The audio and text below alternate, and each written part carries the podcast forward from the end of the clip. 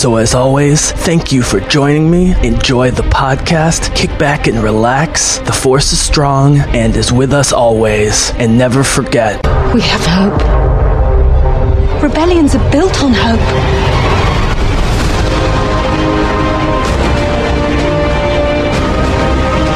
They've no idea we're coming. Take hold of this moment. The Force is strong. Make ten men feel like a hundred. Take the next chance. And the next. You're rebels, aren't you? Save the rebellion! Save the dream! The Bizzle! You called the Jesse James. Jesse, aka the Bizzle. Oh, the Bizzle. Thank you. the Bizzle. Thank you, the Bizzle. Yeah. The Bizzle. All right, ladies and gentlemen of the Bizzlecast, welcome to the second of hopefully many podcasts with my online friend who's just down the road and is an Eagles and Phillies fan like myself through thick and thin. Uh, his name is J- Jason uh, Jimbo Ritter. Uh, Mr. Ritter, it's lovely to have you back. Our two and a half podcast, a two and a half hour podcast last time was great, has been praised by numerous people, both podcasters that I work with and other people.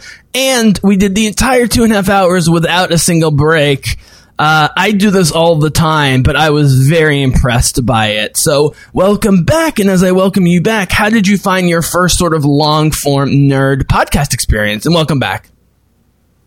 I, I thought it was really good, and thank you for having me back. Of course, anytime. Anytime. You, you're a Bizzlecast contributor. And by the way, the rule in the Bizzlecast is um, once uh, you do three, so one more, you become a co contributor, which means nothing other than uh, prestige. And then after a couple more, you become a senior contributor. And then if you really hang out a long time, like Matty G and Alistair, you become a contributor emeritus, but that's a the way. Um, but uh, welcome back to my uh, most recent uh, contributor. Um, and we had a great podcast, very wide ranging, man. After we did an intro last time, we actually talked Marvel for a while because of the huge Marvel, Star Wars, Disney bombs that have come. And then we talked about DC on TV, which was not only enlightening to me, not only confirmed what I keep hearing about how great the DC streaming service is and some of the other new shows, but then I talked to Alistair about it, who loved the our podcast, and he's a huge DC guy, and so I actually n- knew like five percent what I was talking about with Alistair, so that was very helpful. So thank you, man. Uh, no, no problem. And since the last podcast, I did finish up Titans, so. Uh, Oh yes. Okay, guys. So here's the here's the plan. We were sort of going all over the place last time, which, by the way, man, happens on a lot of podcasts, but especially first podcasts with guests. Uh, sort of feeling it out, you know, the flow. Um, but this one, uh, we found what is the most efficient, uh, logical, and obvious um, model, but took us a little while to get, or at least me to get to, which is we know pretty for sure the next six DC uh, big screen films, starting with Birds of Prey in February, leading to Aquaman 2 in December 2022. And uh, other than maybe The Flash, which we'll get to, Mr. Ritter, um, most of these properties have been known for a while that they're happening, even when there's been shakeups like Ben Affleck and Batman and blah blah blah blah blah, um, and James Gunn joining Suicide Squad and all the new additions to Suicide Squad's amazing cast, which we'll get to. Um, but they're also relatively known properties. Birds of Prey, just to tease it, guys. And we're going to go mostly in chronological order. Birds of Prey in February, Wonder Woman 1984 next June, which if you ever listen to the Bizzlecast, you know I'm as excited about that as Black Widow, who I absolutely adore. I'm equally excited, if not more so, for Wonder Woman 1984. Then we get the Batman a year later in June 2021. Of course, these are all subject to change. Suicide Squad very shortly thereafter, Jason, in August of 2021. Flash again keeps changing directors. Has a million producers and story people, which is never a great sign, and it just says 2021. So we'll have to see about that. Maybe you have some insight. And then Aquaman 2 in 2022. And Jason, I like to brag on my podcast about my great pr- predictions, normally half in jest at least, mostly having to do with me just being happy. Like, for example, the Scarlet Witch being the shit now after I thought I, and hoped that she would be. It's more me being happy about stuff, but I also have to eat crow um, about the movies and I will just tease this, even though it's the last one, to set this up, uh, especially because you are going to know way more than me uh, on all levels about what we're about to talk about, which is, while I initially liked the casting of Jason Momoa, um, and, thought James Wan would do a cool job with Aquaman. As it got closer and closer to Aquaman, I was sure that the movie was not going to do well.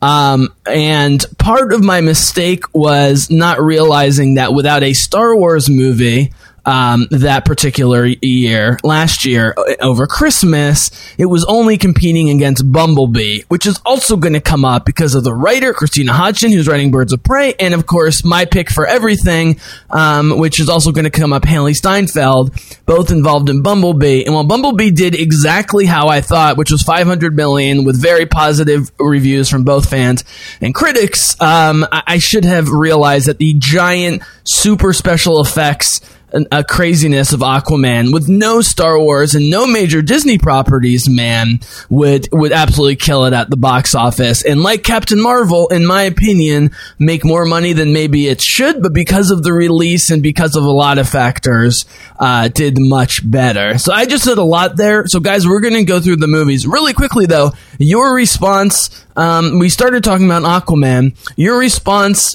to my t- a terrible prediction about Aquaman, what you thought Aquaman would do, how you felt Aquaman did financially, critically, and so forth, um, and maybe even tease Aquaman 2, even though we're going to save that for last chronologically. Go ahead on, on Aquaman, Aquaman 2, and the Aquaverse, or whatever the fuck they're calling it.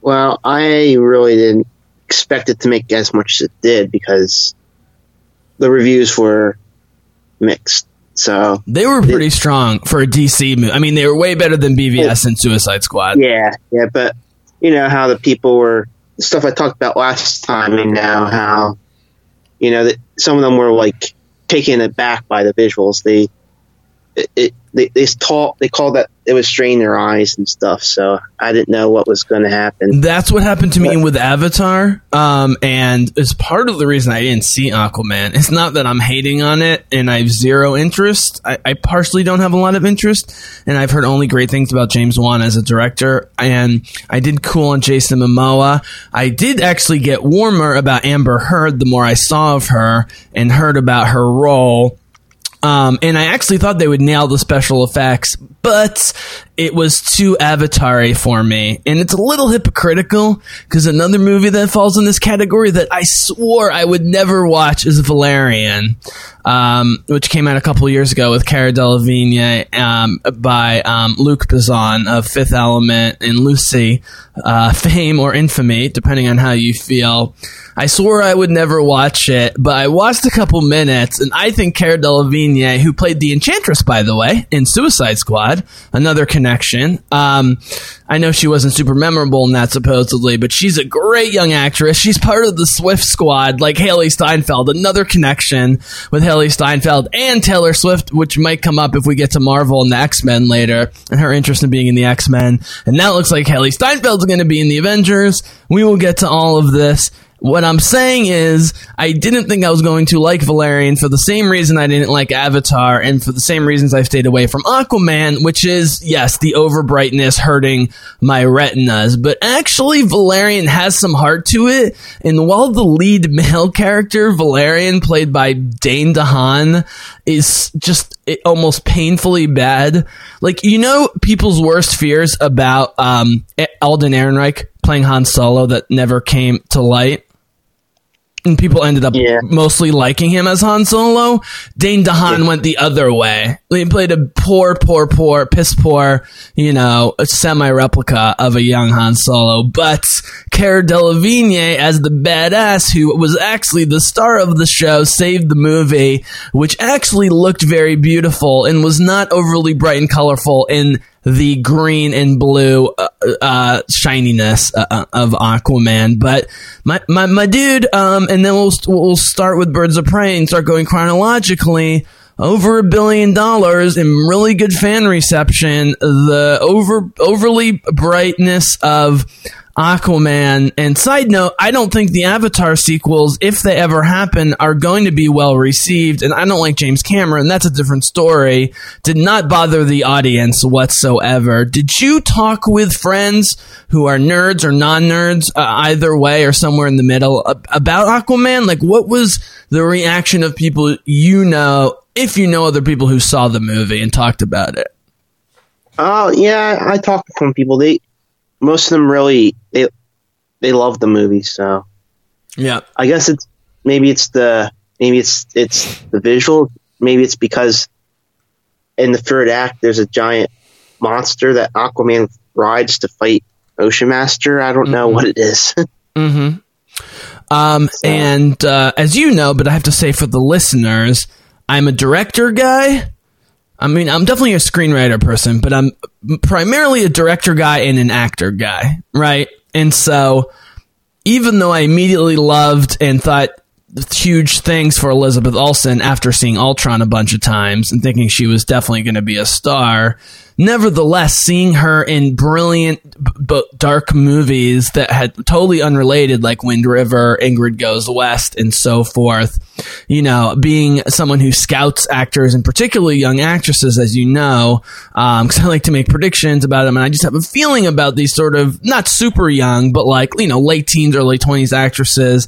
Just have a feeling about them. Um, and so I like to scout, and you know, with each Elizabeth Olsen performance, I just became more and more convinced. And if you guys listen to either my uh, Endgame long full commentary for Avengers Endgame, uh, which I recommend, uh, you can listen in pieces if you want, or I actually did a quickie uh, right afterwards that was mostly pulled from that, uh, which was talking about why I think Elizabeth Olsen, with the X Men connection now in Fox, is uh, even though Captain Marvel and Black Panther are making the money, Jason, I don't know if you agree with me that because of when you bring in Deadpool and future X Force, which seems inevitable with Cable, Domino, and Hope, X23, and so forth, and when you bring in, they have to reboot the X Men, and you look at Wanda getting pushed more and more up front, and her powers getting more and more insane, getting her own TV show, being a co-lead with Doctor Strange, who, by you know, Doctor Strange one, even though I didn't like it, made good money and got good reception. They didn't need to put Lizzie Olsen in it, but it's gonna do way better and be way cooler with her in the multiverse of madness. eh, Which it's not a coincidence they're using the word madness with Wanda. Um, do you see what I see? Let me ask you this, uh, just because I did the Endgame commentary, and then we're really going to get into the DC movies.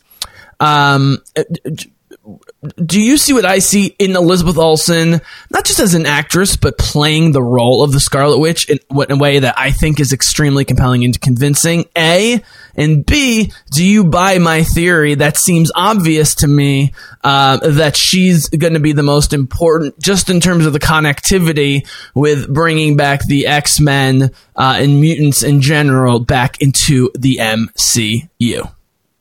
yes, uh, I feel that something's going to happen. She's going to do something like uh, she's going to do something that's going to bring mutants into the MCU, like uh, possibly during the Doctor Strange movie. So So keep in mind the order. So WandaVision goes directly into Doctor Strange. Guess what comes next? The Loki movie. Well, the TV show. look TV show. And Yeah. whether it has to do with him post stealing the Tesseract and the time loop in Endgame or, or not, it doesn't really matter because Loki's cosmic and we know he can travel between time and space in ways that we don't understand. The same way Scarlet Witch will be able to and Doctor Strange has already done it. And Loki likes to screw with people that he thinks he can control and then he always fails and his experiments, like with the t- uh, Tesseract and Thanos, go way out of his control. And, and, uh, and then relatively soon after that is Hawkeye, who was her father figure, and as you know from the Ultron commentary, was an amazing father-daughter, uh, adoptive-daughter relationship from the beginning that they've kept stressing and really stressed with their conversation after the death of Tony and Natasha at the end of Endgame. And while I don't necessarily think she's going to be in Loki and or Hawkeye, it can't be a total coincidence. They must be playing with the idea, but we know she's going to be in WandaVision. It's going to be her show from her perspective, obviously, like Jessica Jones. We know she's a co-lead in Strange. They said it on stage with Benedict Cumberbatch at Comic Con, and we know because she's so young and gets more and more popular and more and more great, in my opinion, she's going to be in a lot of films uh, going forward. Um, so, uh, answer the first part of my question if you don't mind, which is, do you find her compelling, especially someone who listened? Um, I can't remember how you phrased it, but initially you said you sort of came across me because you wanted a positive take uh, commentary on Age of Ultron, which of course mine is extremely positive. I love that movie, specifically because of Scarlet Witch and Hawkeye. Have you found her compelling from the beginning? Is she more compelling now? Do you just like her as a mutant character? Like, how do you feel about Elizabeth Olsen and or just the character of Wanda Maximoff in the films thus far? I mean, I really loved, I really liked her in Age of Ultron, but the where the only, the film where she really got compelling for me was uh, Civil War. Yep.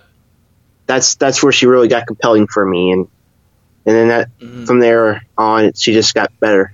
Especially because her five minute domestic relationship with Vision, which was very funny and weird, is exactly what they're going to be framing the t- the bizarre. What's I I know for sure, both from what they're saying and from a semi inside source I have, that WandaVision is going to be both funnier and weirder than we even think.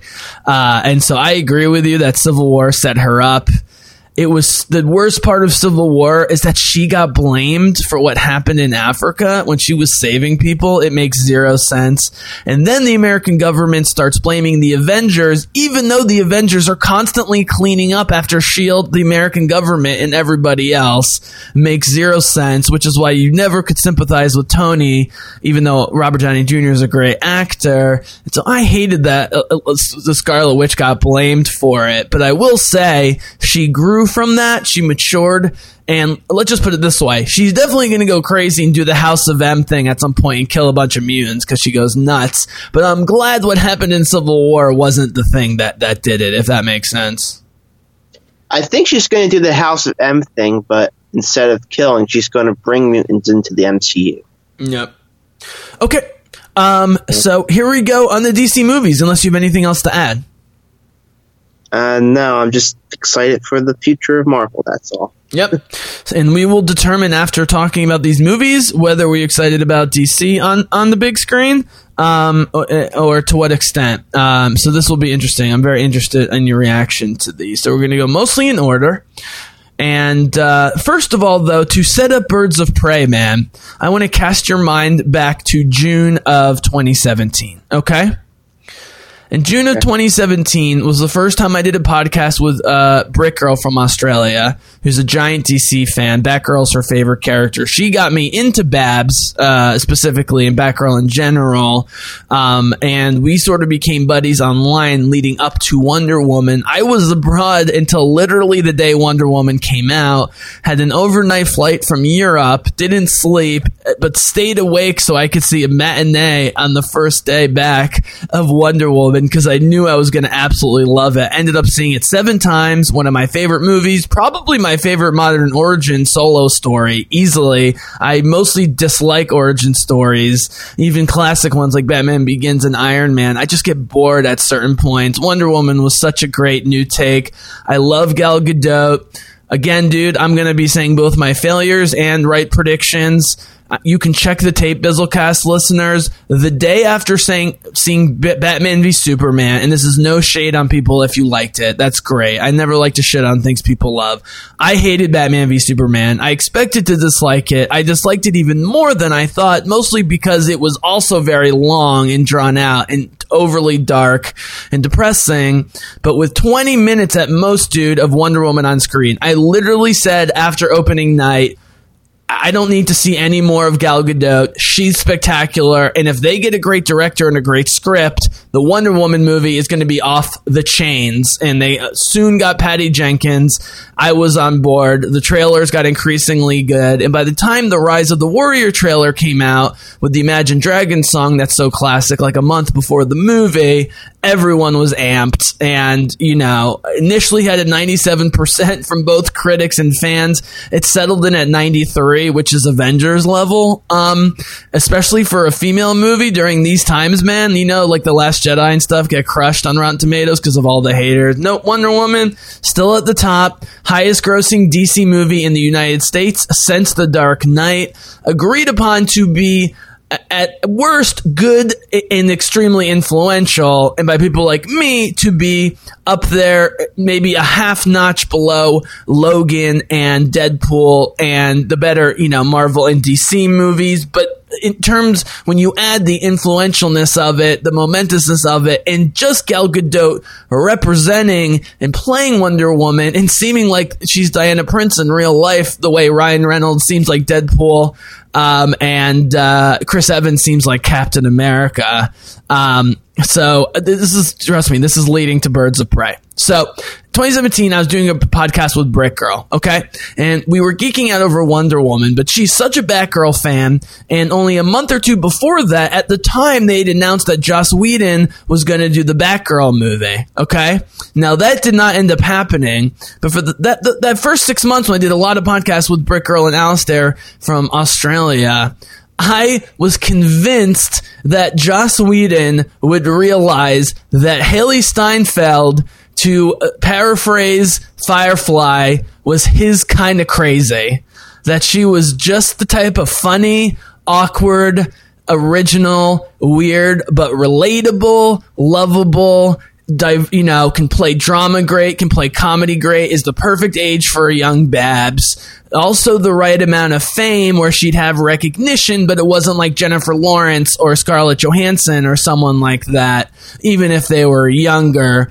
And even when Joss Whedon was fired, I immediately became convinced again, dude. And here's a connection to Birds of Prey because the writer of uh, it w- was announced at, right after Joss Whedon left. Man, they announced that the writer of Birds of Prey and hopefully a future Batgirl movie was going to be Christina Hodson. Now, why is this important? Well, Christina Hodson directed two absolutely dreadful movies. Uh, I'm sorry, wrote two absolutely dreadful movies, Shut In in 2016 and Unforgettable in 2017, that were horribly reviewed and made no money. However, as a young writer, you take what jobs you can get. So I don't hold that against her. But then, dude, she wrote Bumblebee, or I should say, she was announced to write Bumblebee, and we already knew Hailee Steinfeld was going to be attached. And while I would never say the Bumblebee script was amazing, and like most Hailee Steinfeld movies, including The Edge of 17, which I love, and including Pitch Perfect 2, which I love for different reasons, Hailee Steinfeld's always better than the material so far, and she elevates the material in the case of Pitch Perfect 2 with Anna Kendrick and a great cast, in the case of Edge of 17 uh, with um, uh, Woody Harrelson, and in the case of Bumblebee, man, they did what I predicted and hoped they would do, which was make Bumblebee the lead and make her the co-lead, which was brilliant. And I, I, I, I let's can we just briefly talk about Bumblebee? Because this leads to Christina Hodson in Birds of Prey and Batgirl, which is was your experience of the movie or, or just your feeling um, that that seemed to pervade that old school Transformers fans, if even if they liked it, not loved it, were happy they finally got a Generation One loyal but like low key relatable um, Transformers movie. Uh, yeah, I, we so I mean I was excited because that first scene the movies when they were on Cybertron reminded me so much of the uh, Transformers War for Cybertron video game, which is the best Transformers game ever. So It was such And a, it was such a cock tease, but I, I, I love watching Hailee Steinfeld's performance so much, and the movie was filmed great and looked great, and Bumblebee was so compelling in how he looked and acted that it wasn't a painful cock tease. You know, some movies they blow their load, so to speak, in the first five minutes, and it's just bad the rest of the time. Um, and uh, you know, of course, people put the supercut of the big battle stuff in the beginning and the end online, which is totally fine. Um, I, I let's put it this way: I thought Christina Hodson. Um, and also should be mentioned Travis Knight, who directed the very, very, very, very acclaimed and offbeat but much loved Kubo and the Two Strings animated movie. Travis Knight directed it, so they got rid of the horribleness of Michael Bay. They got an artsy director who people liked and respected. They got an up and coming writer who had already been attached to big DC movies and Christina Hodson. And the script was you know, teenage love story, but that, instead of a boy, it was Bumblebee. Um, and that was cool on its own. So, did you see Bumblebee? What did you think about it? Um, uh, uh, and I, I mean, you know, I talk about this stuff way too much. I've already been talking too much. But in terms of the writing versus the execution, and then Hailee Steinfeld and Bumblebee, uh, well, first of all, did you see it, and what did you think of all that stuff? yeah, I saw in theaters. I think I saw it the, the day after Christmas. So I saw in theaters, and I took I took the I took Father Ritter to it, and we both loved it. So Cool. so uh, yep. it's one of those movies where even from the trailer you sort of know where it's going the whole time but it's just such a honest to goodness feel good down home american movie but that also finally played to nostalgia from my generation with Transformers for the first time. Michael Bay was exploiting our nostalgia with shitty movies. This was finally playing to our nostalgia in a good way. And what a better way to do it than set it in the 80s with old school Bumblebee as an origin story for Bumblebee, but also have a young, brilliant actress like Hailee Steinfeld. And let's be honest, Hailee Steinfeld is 10 times Shia LaBeouf plus Megan Fox. Let's be honest. Yeah, and and I think she has, and I think she she's better than Wahlberg was in any of those movies too. So So my fan casting, and let's start with Birds of Prey. Um, because I initially, so Brick Girl and I predicted there would be Birds of Prey before a Batgirl. That indeed seems to be happening because we don't have any confirmation of a Batgirl movie. There is a Batgirl in Birds of Prey, which you I want you to talk about. That's not Babs. I thought for sure the first major Batgirl had to be Babs. It's possible the first major Batgirl solo movie will be Babs. It's also possible they put her on the DC streaming service, which, based on what you and Alistair have been saying, might actually be better uh, than another PG 13 move, uh, popcorn movie uh, with Batgirl, who's as complicated as Jessica Jones, for example, and could easily carry a multi season series on series on, on television. But my casting, as I said, um, even post Joss Whedon leaving, was Hailee Steinfeld is that perfect combination of great actor who's hilarious, kind of can play awkward. If you see her as a pop singer, she's stunning and, and extremely graceful and lovely to watch and has a wonderful personality from all accounts and everything I've seen, but she can play that awkward 17, 18, 19 year old so well. And while she's beautiful, dude, in all of her roles, including Pitch Perfect, including Edge of 17, and including Bumblebee, they dress her down, they don't over sexualize her, and they make her look like girl next door. All of those qualities describe the Babs that I know and love from year one, New 52, and Babs of Burnside. Uh, thought about, thoughts about Batgirl in general, and let's get into Birds of Prey, Margot Robbie, and oh my god, the teaser trailer, but we'll get there. Bat, what do you think about Batgirl i- in general? well, I, I think she's a very interesting character. You know, Babs or complex. Batgirl? That, that's the distinction. I also want to make. Babs, Babs. Babs. Okay. yeah. So, you know, and and I don't have a lot of comic book history. I mean, I've read Batgirl Year One, but I've known her from like my introduction to her was actually in Batman the Animated Series when Yes. they they did the two parter with her where she had to dress up as Batman, and and then a parent, and then she became Batgirl by the end and tried to save her father from Two Face. So, A lot of and people. you know, she has. no, go ahead. Uh, go ahead. No, no, you go ahead. Okay. Yeah. Yeah, yeah, that one was that. That's the one I always think of when I think of Batgirl. So, So a lot You of know, I people always- don't know that she was introduced in the Adam West series in the '60s or whenever. Um, so, like Harley, man, who was introduced in the animated series, Batgirl, uh, as we know her today as Babs, was introduced in the live-action, corny but classic Adam West original Batman series. But it's very interesting, and now Harley and Batgirl are both, you know, hot properties in different ways in different times. Um, to follow this into Birds of Prey, were you expecting Babs to be Batgirl in Birds of Prey? And do you agree or disagree with me that it's somewhat surprising they decided to go with not Babs as the first Batgirl in Birds of Prey? And then we'll talk for real about Birds of Prey proper. well, I'm I'm not surprised because right now we are in a batless universe. As in, right now we, we do not have a God forbid. God help us. we do not have a we do not have an actor as Batman in a movie yet because the last actor left. So no, we do have an actor. now we, but at the time that I was filming, oh, we oh, did not oh, right, right, right, right, right.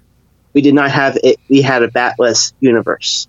Mm-hmm. So why would you have Batgirl if you didn't have Batman yet? Mm-hmm. So Okay, so I'm going to go back on what I said pre-game, and we're going to do Birds of Prey, Batman, and Suicide Squad together.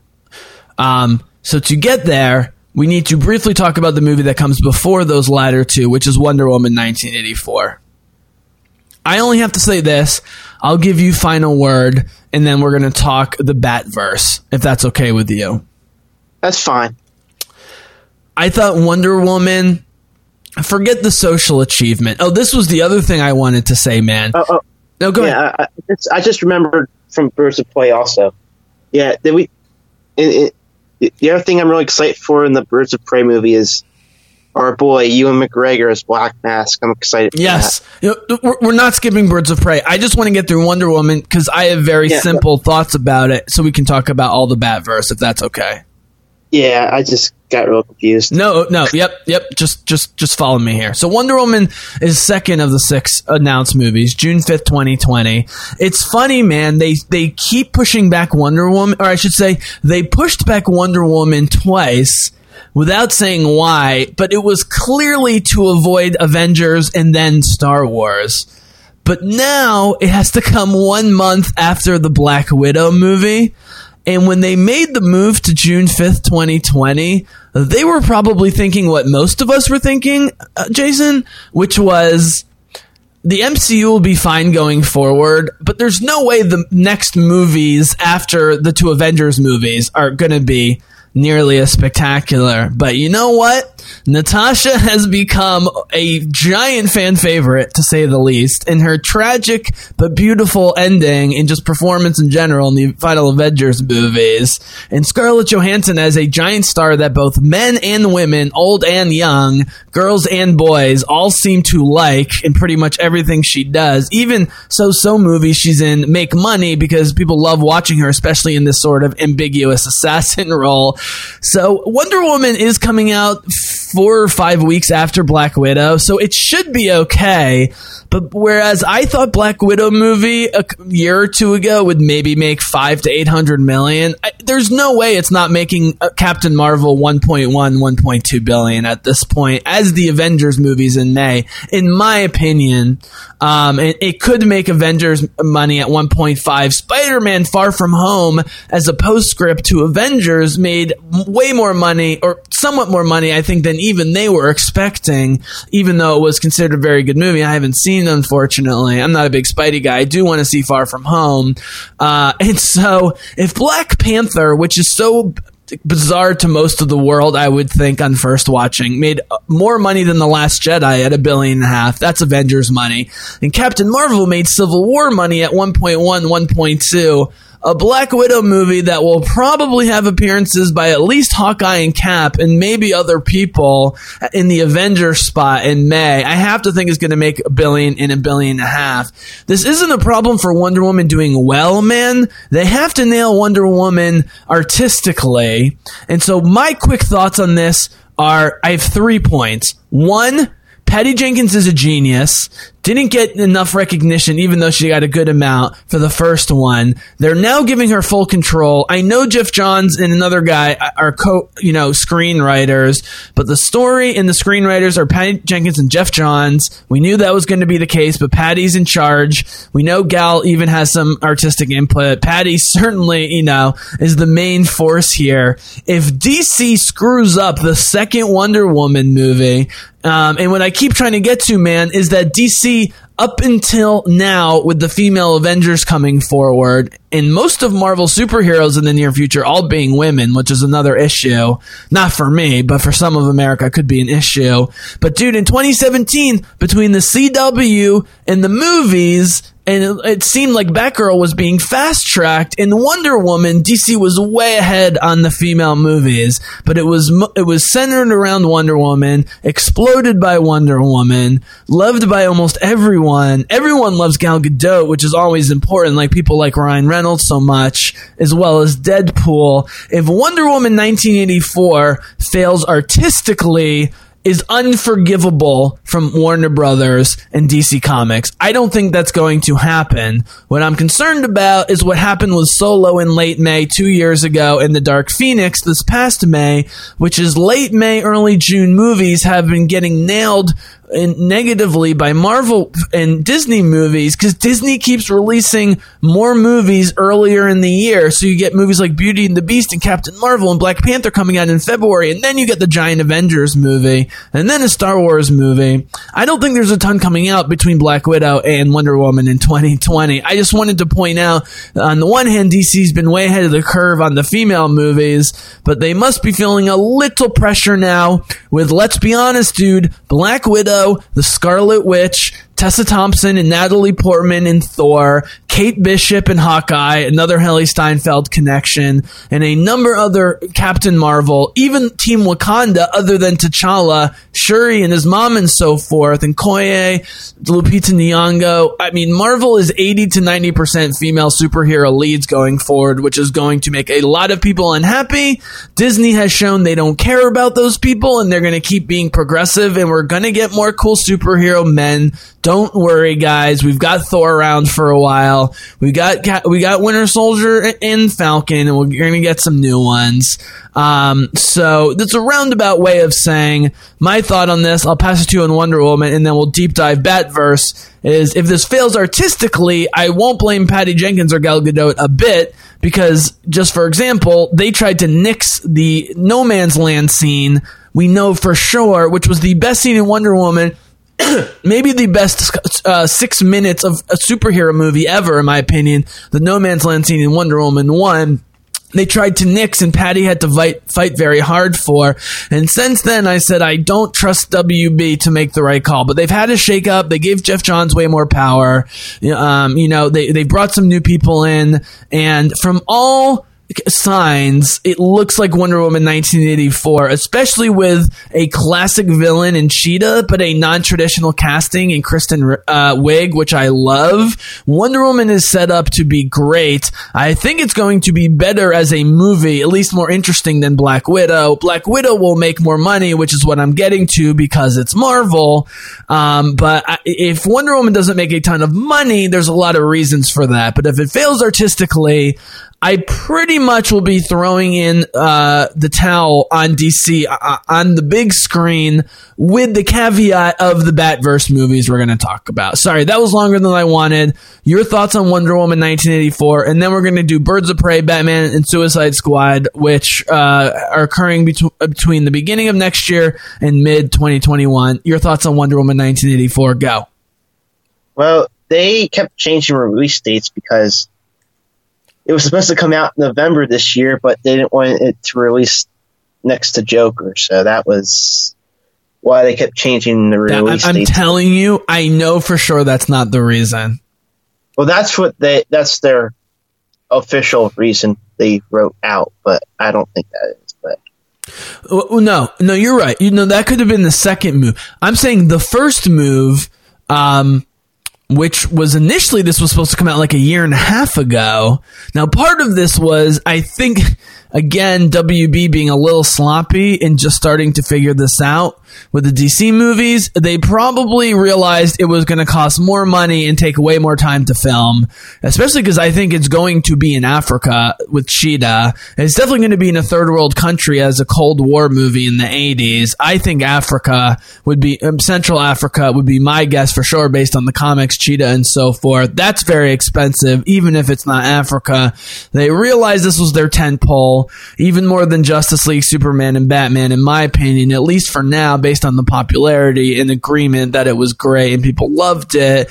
But the first time they moved it was definitely because of fear of, uh, um, a combination of Star Wars, Lion King, Aladdin, X Men, Avengers, Black Panther, Captain Marvel, and so forth. They just they can't escape. You know, bil- Disney is putting out a billion dollar movie literally every month or two, and, and that's a problem. But it, I think they found a nice spot putting her back in June where she belongs. yeah, and we we forget most. I remember most people kept saying, "Oh, the first one, oh, there's some problems," and then That came then, uh, later. that was that. That always comes later. You know, people start picking in the nits. But yeah, I know what you mean. no, no, I meant I meant before the movie came out. They were like, "Oh, there's some problems." I heard some people from a screen there doesn't look too good, and then the first one went pretty well. So I'm hoping maybe this one might do good because I had some friends who saw the uh, the footage that they released at Comic Con like two years ago now, mm-hmm. Three, And- and- three, three, three, yeah. But four. I, what no, I heard, four, four. It came out in 2017, so that means Comic Con was No, no, I'm talking about, I'm talking about the sequel. They, oh, they I'm showed some- sorry. I'm sorry. yeah, yeah. They showed some footage from the sequel. I think it was last Comic Con. So, but what I heard from that that footage they showed that it's it sounds really good. So, you know, it sounds like if if if the movie's if the movie's going to be like that footage footage, you know, they're they're going to it's going to uh, have people very happy and it's going to deliver. So. So you know about my love for Rogue One. And any listeners out there who have listened to Eddie Bizzlecast podcast, you know, there's a drinking game about how much I talk about Jyn Cassian and Rogue One on my podcast, but it's also because I think it's a perfect genre movie uh, in pretty much every way, from the acting to the shooting to the story to the pacing to everything about it. Uh, it becomes more and more perfect for me in every rewatching, but I also use it because there's a lot of instructive things about it. And one of the things, man, was there was reshoots that were very public with Rogue One, like six months before the movie. And me, Yes. no, go ahead. Yeah, I know. Everyone calls talks about the the dreaded reshoots. Right. And me like an idiot, and I've I've eaten crow on this a thousand times, and I'm happy to keep eating crow because Rogue One's my favorite genre movie of all time. Which is me like an idiot jumped on the bandwagon and said, "Up." They don't want a war movie. The mouse is ruining it. Disney's ruining the movie. And that's not what happened whatsoever. I also didn't know how, at that point, how great Kathleen Kennedy was in figuring out what was going on at Lucasfilm. There's been some turbulence, man, but you have to remember there was less than three years before, uh, between buying Lucasfilm in 2012 and The Force Awakens in 2015. And then they were trying to put a movie out, not just every year, but with solo, uh, in some cases, every six months, which is incredibly unrealistic for, and that's why they're slowing the brakes big time on the movies and focusing on TV, which is really smart. Why do I bring this up? Well, the comparison with Wonder Woman is the two main reasons I think people were skeptical going into Wonder Woman 1. Well, there were three. One, not everyone saw what I saw. I think what you saw, what certainly my contributors saw in Batman v Superman, which was that in her 20 minutes on screen, whether you liked Batman v Superman or not, Gal Gadot was radiant, smiling, and very charismatic, and a great fighter, and con- very convincing fighter. She's also Israeli, was in the Israeli army, guys, if you don't know, received more than two years of extremely difficult army training, including hand-to-hand fighting, and increasingly trained and bulked up and so forth, leading to Wonder Woman. So there was some skepticism about Gal Gadot. Uh, there was, of course, just people worried about the first major female, you know, superhero on screen, especially coming from DC, man. And let's be honest, split opinion about uh, BVS and Suicide Squad, which we're about to get back to. And the third was they hadn't put out a good trailer. They put out three trailers, and none of them were that good. But when they put together the origin story trailer, where we start with young Diana, and they show us basically the first third of the movie and her early evolution with that amazing remix of the Imagine Dragons song, Rise of the Warrior people went absolutely ballistic. You know, that was the first time we saw her do the knee slide with a sword, knocking down the pillars and running up in no man's land. And we saw Themyscira. I mean, people were just losing their fucking minds. And well, Rogue One, I believe, released their amazing final trailer two months before. Wonder Woman did one month before. In both cases, all the fears were allayed for the most part to fans that, okay, this is at least going to be good. Uh, in my opinion, both movies uh, w- were absolutely great. Um, and so that's what I think that was. I had not heard that about Wonder Woman 2, man. You can add to this or we can close on this, but I, I hadn't heard anything about the Wonder Woman 2 footage. Obviously, I'm thrilled to hear that people are positive about it. Yeah, because it came out in Comic Con like a few years ago, and I remember having some friends watching it. Like I said, so It must I have heard- been last year, yeah. yeah, it was like a I don't know. I don't really want to spoil in case he's in the movie or not, so I don't really want to say, but but it is. It sounds like it's really good, and you know there is and and they are having they do have there's some humor in it too, so that that that always Oh helps. yes. So you know, Gal Gadot. Um, you know, Saturday Night Live is a bizarre thing because the you know the original Saturday Night Live with Bill Murray, Eddie Murphy, and so forth is hysterical, and then they had the rebirth with like Chris Farley and so forth, and Mike Myers. And they keep actually having good casts, but it just gets increasingly unfunny. But occasionally they have a very charismatic actor or actress come on and kill it. One example is Scarlett Johansson, who's not known for being hilarious. She's very cute and funny in the Avengers movie. She's not known for being hilarious. She's great and has been four or five times on SNL. But both Chris Pine and Gal Gadot absolutely killed it in their SNL performances. And Gal Gadot loved it so much, and they loved her so much. That was the initial contact between her and Kristen Wiig. And then there was a meeting of some sort between Kristen Wiig, Gal Gadot, and um, Patty Jenkins, where they were like, you know what? Kristen Wiig actually has dramatic chops we've seen in Bridesmaids and other movies, but she's absolutely hysterical, but in a very uh, weird and can be very dark way, which works perfectly with the mischievous good guy, bad guy, good guy, bad guy character of Cheetah, I think. And so, because of the chemistry, obviously, of Gal Gadot and Patty Jenkins, mixed with I know they love Kristen Wiig and vice versa, you know, it's always about the. It's like Tony and Steve, right? You got to have great tension, but great chemistry with your lead characters, good guy, bad guy, or otherwise. So that's why I'm very optimistic about it. Yeah, and Kristen Wiig is a good movie, is a good uh, actress too. I agree with that. If there's a good, if you want to see a good dramatic movie with her, I would suggest some people watch the Skeleton Twins because that one's really good. All right, man. It's her, her and uh, Bill Hader. All right, let's get into the main course here, uh, which is the Batverse. Okay, man. Well, as usual, the pre-script, just like the postscript, always ends up being longer. However, since we don't know a lot about the Flash at all, and Aquaman 2 is Aquaman 2 and will probably perform well like Aquaman 1, we really can spend the majority of the rest of the podcast on Birds of Prey, Batman, Suicide Squad, as well as my concerns about Batgirl or lack of Babs in particular, uh, the Hailee, the ongoing Hailee Steinfeld situation, because I still think, even with this Kate Bishop thing, that she's up for the role if they do Babs. Um, that's another story. It's not that important in this particular thing. We do see have what happens. No, go ahead. We'll see what happens because of uh, what was it? A few weeks ago, they signed Christina Hodson to do. Uh, well, she's doing Batgirl and No, and possibly That was my whole story. My whole story was they got rid of Joss Whedon in early 2018 and immediately in 2018 signed Christina Hodson at the time to do Birds of Prey and Batgirl. Now we've got Birds of Prey coming up super soon. We don't know about a Batgirl movie, but the Hodson signing was literally uh, over a year ago. Yeah, well, I um since And, we're and gonna really quickly, just an inside the film thing that I happen to know about. So, Bumblebee had basically wrapped and was mostly produced around the time Christina Hodson was hired.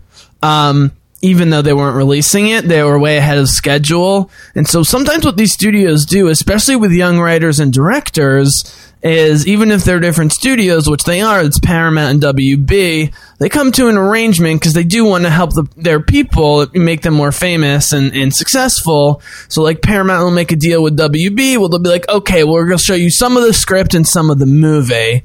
So, what I'm saying is, the chances that Warner Brothers, before confirming that Hodson would write Birds of Prey and or Batgirl, the chances that they saw and or read some of Bumblebee a little over a year ago are, I think, extremely high.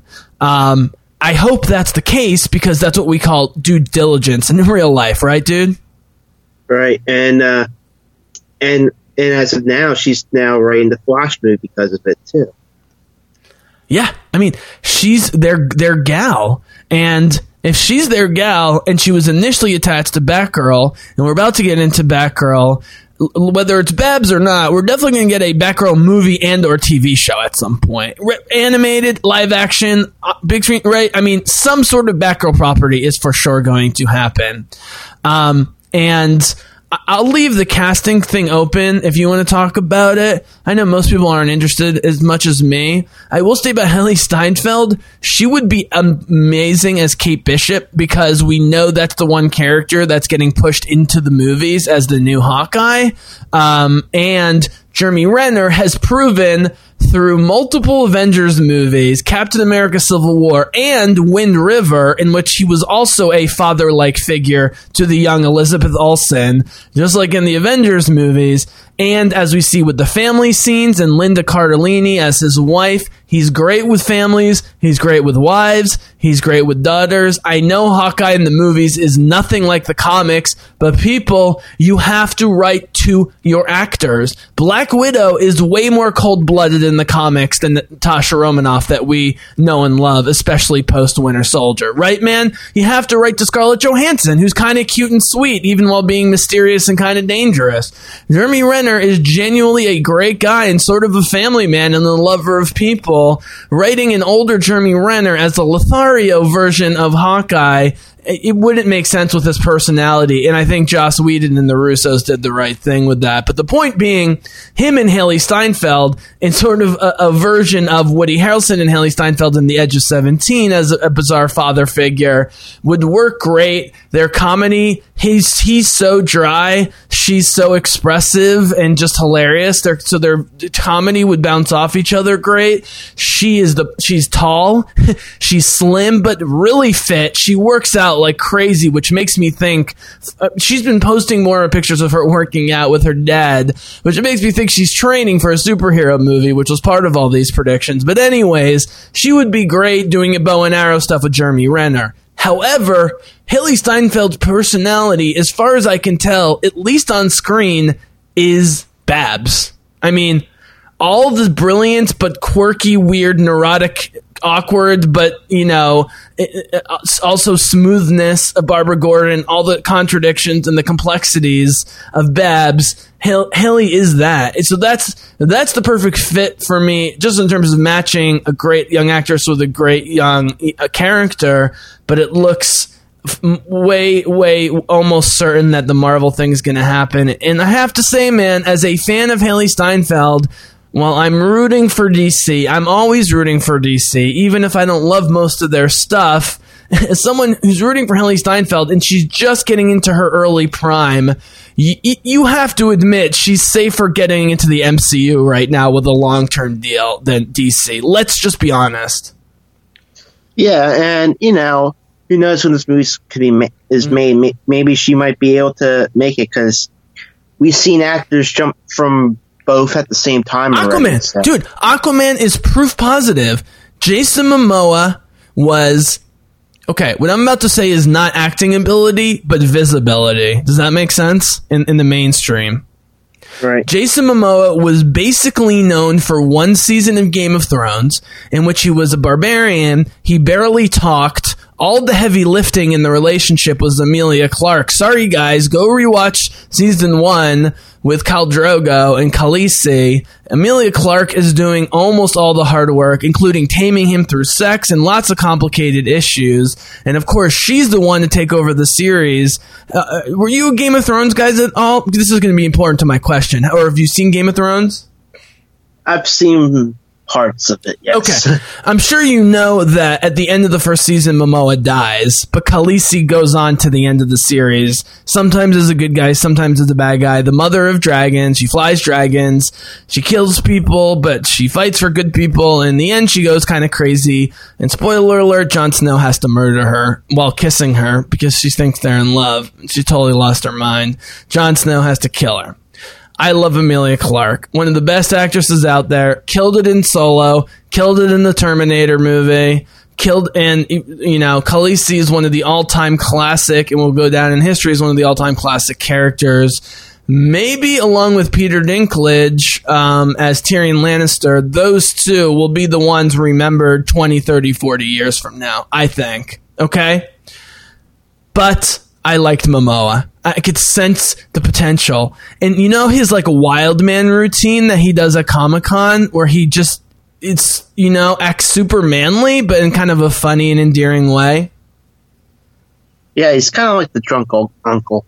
Right, but he's under control, which makes him kind of sexy to both men and women, let's be honest. Um, and the fact that he's like the biker dude, bearded southern version of Aquaman, nobody even cared about from the beginning, especially when they saw him being hilarious and weird in Justice League, whether they liked it or not. He was very memorable in Justice League. Yeehaw! Right? Um, and but even despite all that, he was still a B to B plus celebrity at best going into the beginning of Aquaman. Amber Heard was mostly known, like Gal Gadot initially was, for being a gorgeous model and for dating Elon Musk for an extended period of time, which is uh, interesting in and of itself. But while she is gorgeous, it was apparent, even to me who has not seen the movie, from the early trailers, that not only would she boost the movie from you know okay to good or good to very good with her charisma but she was going to do what most of the star wars and, and marvel women have been able to do with the men they're trying to tame or help which is not be condescending about it the way Diana is with Steve, the way Black Widow is with the various men, the way, you know, Rey is with Finn and Luke Skywalker. This is starting to make sense. You know what I'm saying? Like, Mera Right. seemed like a f- strong female, you know, feminist even character that would be a co-lead and boost Jason Momoa's game. They would boost each other's game. All that being said, Jason Momoa was more famous than her when this all got started. And she ended up, from all accounts, being extremely important and good in the movie. Before I go on, agree or disagree? I agree. Like in the movie, their relationship was more like Leia and Han a little bit, though. But yeah, So this will tie in with my female Avengers, uh, what I'm calling cultural situation, w- the lack of male, new male uh, Marvel heroes. I mean, they announced She-Hulk, even Miss Marvel. Now, Moon Knight is an amazing rated R character, basically. Uh, s- Sort of related to the Punisher, but because of his Jewish and Holocaust past, which, by the way, guys, if you don't know, I am Jewish. And while I was lucky to not have family die in the Holocaust, basically all my Jewish friends had family or extended family murdered or somehow survived the Holocaust. Uh, but he also has mental illness, and I have friends who suffer from this greatly. And so that character, in addition to looking cool, wearing all white, and being an even more ruthless version of the Punisher, but he's mentally ill, is going to be extremely interesting male character. And of course, we have the more traditional Bucky and Sam, right? But dude, Yeah. let us look at, at the slate here. So we just said that Mera was at least as important as Aquaman himself, right? Or at least on par in terms of importance. Okay. Then we have The Flash, which doesn't have a date, but is being written by a woman, Christina Hodson. We've mentioned a million times. The Suicide Squad is happening for two reasons. Tell me if you agree with both of these reasons and if you have other ones, okay? It- th- this is my opinion. Suicide Squad 2 is happening because A, it made way more money than it should have. It made almost BVS money. It made almost Wonder Woman money, even though having even way worse reviews, like awful, awful across the board reviews from all levels of media. Um, you know, the worst ever for DC movie by far and somewhat mixed fan reaction. But the reality is, uh, this one I think you'll agree with, is that way more people liked it in the theater than admitted it initially. And over time, people felt more and more comfortable or grew to really like the movie. I would hazard to say that fans, and this is including not hardcore nerds, so the majority, I would hazard that at this point, more fans love watching Suicide Squad regularly than Batman v Superman. And that's the Yeah. first reason it's happening. Go ahead. I think it's happening that too because if I remember, I think it made more money than BVS, and that's why they're they wanted to make it. It made a much higher profit margin because BVS was budgeted as a 250 to 300 million Avengers level movie, but because uh, how complicated it got, but specifically because they got so worried about the movie, they to market the shit out of it. There were reports that they were making at most 100 million dollars in an 850 million dollar movie, which is not good if you're Warner Brothers. For I mean, Jason, uh, do you agree with me that with Batman, Superman, and Wonder Woman, by far the three most important and popular superhero characters in history, way more than any Marvel character, including Captain America, Spider Man, and the X Men, and so forth? No, all of them in a movie with Zack Snyder, who DC, hardcore DC fans love. Mainstream fans have generally loved, you know, Sin City 300, Watchmen, etc., etc., etc. I don't like him at all, but I totally get his aesthetic, and I might come around someday, man. I used to not like Quentin Tarantino. Now I love Tarantino, so who knows? But at the moment, I respect Snyder. I feel bad for his family situation. I hope he comes back. Him and Whedon are good buddies. People forget about this. So all you people out there who are like, oh, Whedon ruined the Snyder movie, or even people who are more maybe on my side and saying, oh, Joss Whedon saved uh, the Justice League movie. Neither of those are true, guys. Zack Snyder personally asked Joss, who's his friend for decades, because they've both been trying to make comic book movies, Mr. Ritter. Um, they've been the guys pushing for comic book movies along with Stan Lee and a couple other people all these years. And Zack Snyder requested that Joss come in, and they did it hush hush at first to respect with Snyder and what he was going through. So, guys, if you like Justice League, credit both Snyder and Whedon, and and also Geoff Johns and some other people. If you hated it, then blame both of them equally. Okay, I'll get off my high horse there. The point is, man, Suicide Squad made a much higher profit margin, was liked way more than initially reported by fans and certainly reviews. I have heard n- numerous people say they love Suicide Squad. I never hear anyone but the most hardcore Zack Snyder DC fans say they love Batman v Superman. Of course, they're the ones who are like, oh, you can't understand it unless you watch the four hour extended cut. Sorry, Alistair. Sorry, Brick Girl. I love you guys. I'm never watching the four hour extended cut of Batman v Superman. Have you seen it? I I have seen the I've seen the three hour extended Or cut, whatever yes. it is. Yeah. Yeah, it's not not that long. That's that that's where the rings. It's not that bad, but- actually. You, were, you know, the, the Lord of the Rings extended cuts were 30 to 40, 45 minutes longer than the, the theatrical. But because the two hours and 45 minutes felt like five hours, the extended cut would feel like half a day for me. And while I couldn't get through 13 minutes of Suicide Squad, I will make this promise to you right now, Mr. Ritter. It's not just because you're on. And this is the second reason Suicide Squad 2 is getting made, and this is the reason I'm gonna make myself watch Suicide Squad 1, and I'm gonna probably love Suicide Squad 2. Can you guess the number two reason why Suicide Squad 2 is being made and will probably be huge? It's much more Uh, specific, eh, specifically a person. Because James Gunn No. is attached to it. Nope. Try again. That helps. That helps a lot and has gotten Nathan Fillion and a lot of great actors. That helps. Yeah. Like, that's like reason Yeah. 2.5. But who is Well- actually the reason and people's favorite character from Suicide Squad, who's an executive producer on all these projects, including Birds of Margot Prey? Robbie. Margot Robbie as Harley is even more than the money, I think.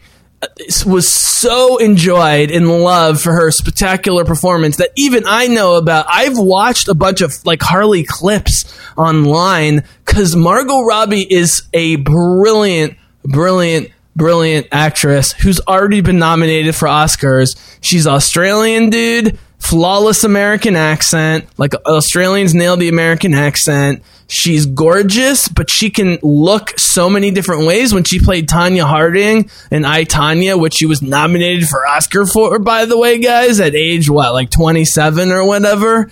I mean, she's a huge star, only getting bigger star power contrasted to Jason Momoa and Amber Heard. Oh, just to wrap that up, man. My point was if you could make Amber Heard and Jason Momoa make you a billion dollars with an underwater movie by James Wan, then th- they're actually in good shape if they keep doing this. And that would make a Wonder Woman failure uh, it, even more crazy. I don't think that's going to happen. So the number one reason is Margot Robbie. I mean, if it made zero dollars, okay. But it made, like I said, way more money, way higher profit margin. People actually loved it, or some, enough people loved it, and people love, love, love, love Harley. So, as we get into Birds of Prey, man, we have to talk about the three main Birds of Prey the Huntress, Black Canary, and Batgirl, but not Babs. But first, I want uh, you to just briefly.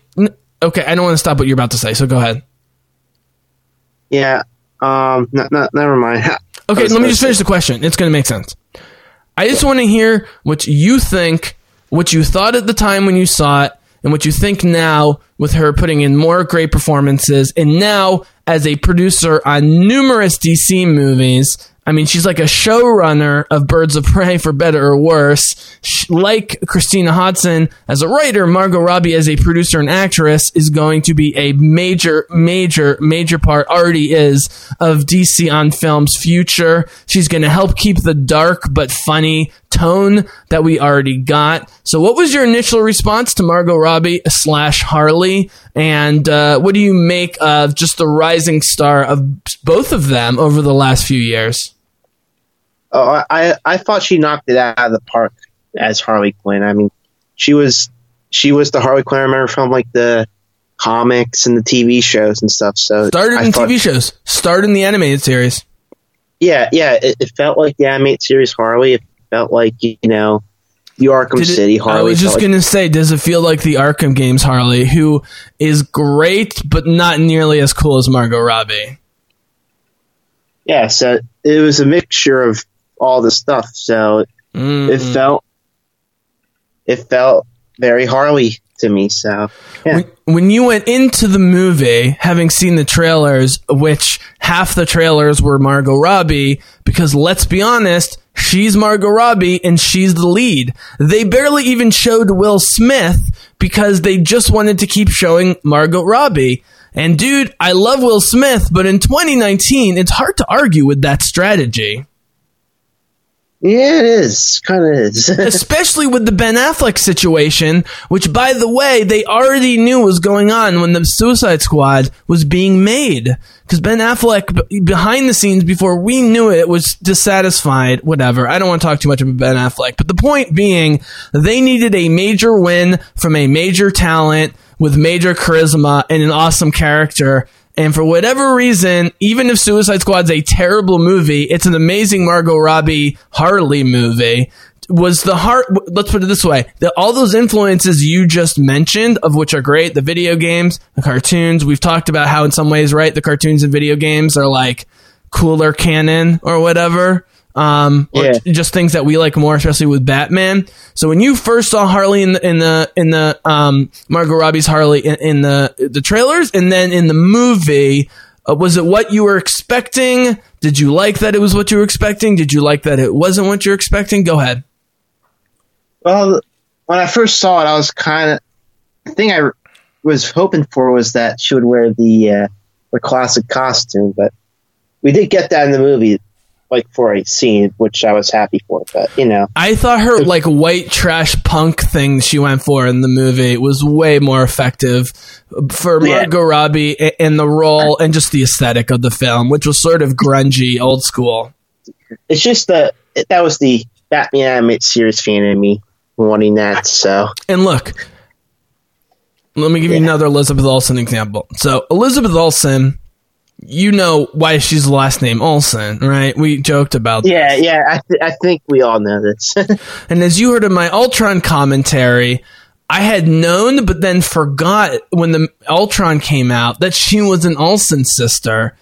And I kept being, well, A, she's beautiful. B, she's insanely talented. But C, she looks somehow familiar. And then, of course, immediately after my first viewing, when I was like, Elizabeth Olsen's the next big thing, I did all this research. I'm like, duh, she's an Olsen sister. Weirdly, she was not a child actress. So what appears to have happened with Elizabeth Olsen is th- it was such a traumatic experience with the Olsen twins. In fact, I think the Olsen twins now are like off the reservation, like not with their family, doing crazy stuff. Um, certainly no, no career to speak of. So instead, they made Elizabeth Olsen not act uh, and go to college. And so she didn't get her first big role till she was 23, 24. So she's way more mature. So what I'm saying is they needed to win with one of the best young female talents on the planet. And even way more than Elizabeth Olsen for sure at first. Margot Robbie, by the time Suicide Squad came out, as Harley, I mean, was a giant, giant victory, which was the main reason Suicide Squad 2 is happening. We are going to talk about some casting news, especially Suicide Squad. Even I am geeked out because Gunn is calling in all the favors, man. I mean, Nathan Fillion's his buddy, Rooker's his buddy. You joked that, you know, or mentioned that Rooker said he wasn't going to do it. Rooker says a lot of stuff, man. He's, he, Yeah. he's like, um, uh, who plays Drax, uh, Dave Batista. He's like Dave Batista, no filter. You remember when they first fired uh, James Gunn at Disney? Immediately, Yeah, Dave. Batista took to the internet where he barely was operating and just ripped Disney like three times a day for six months. And ended up rallying not only the people from the Guardians team, but like all the Avengers actors. And Disney was like, all right, we screwed up. Come back, please. I love that Gunn is prioritizing his responsibilities. That's a great sign for him as a director, but dude, that is even a better sign for Warner Brothers because James Gunn could have said, Screw my advance, guys. I'm going with the safe bet and going back to do Guardians 3, regardless of what happened. But he's not doing that. And he's openly talking about how he's concentrating on Suicide Squad. So if I gave you a couple of reasons why one succeeded, that would be James Gunn and the people around him the reason this is going to succeed. So we're a little out of order. I do want to talk about Birds of Prey, but while we're on Suicide Squad, because it's the most interesting to me in a way, because it's so unpredictable. Um, what are your thoughts, expectations? Do you know any behind the scenes stuff for Suicide Squad? Like, what are you thinking? What do you know at this point? So we've been jumping around. I definitely, I mean, look, we're going to talk about the Batman because Batman's your guy. I think I'm kind of holding off on Batman a little bit because Batman's your guy. And we have to have a deep conversation about it and where it's at.